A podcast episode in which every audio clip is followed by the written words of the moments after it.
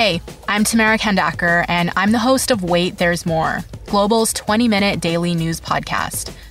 This week, we're dedicating all our episodes to the coronavirus pandemic.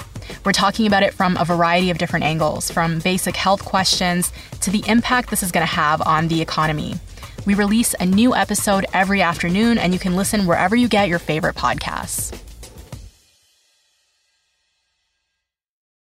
This is the Jon McComb Show on demand. Subscribe now on iTunes. Listen to the show live each weekday morning, 5:30 to 10 on 980 CKNW and through the Radio Player app.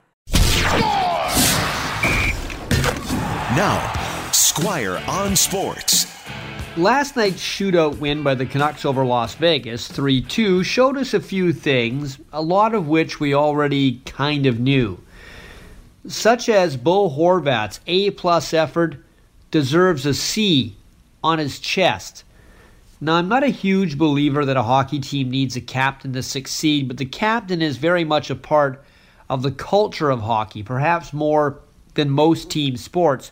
It's an exalted position and one that teams and players take seriously.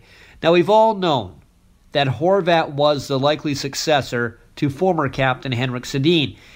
And I was a bit surprised, as were a number in Canucks Nation, when Vancouver decided to go this year with three associate captains rather than just give the captaincy to Bo. Now, he will be the captain next year, and maybe he'll get the C in a ceremony that involves Henrik Sedin handing it over to him. The other thing we found out last night, well, again, something we already knew.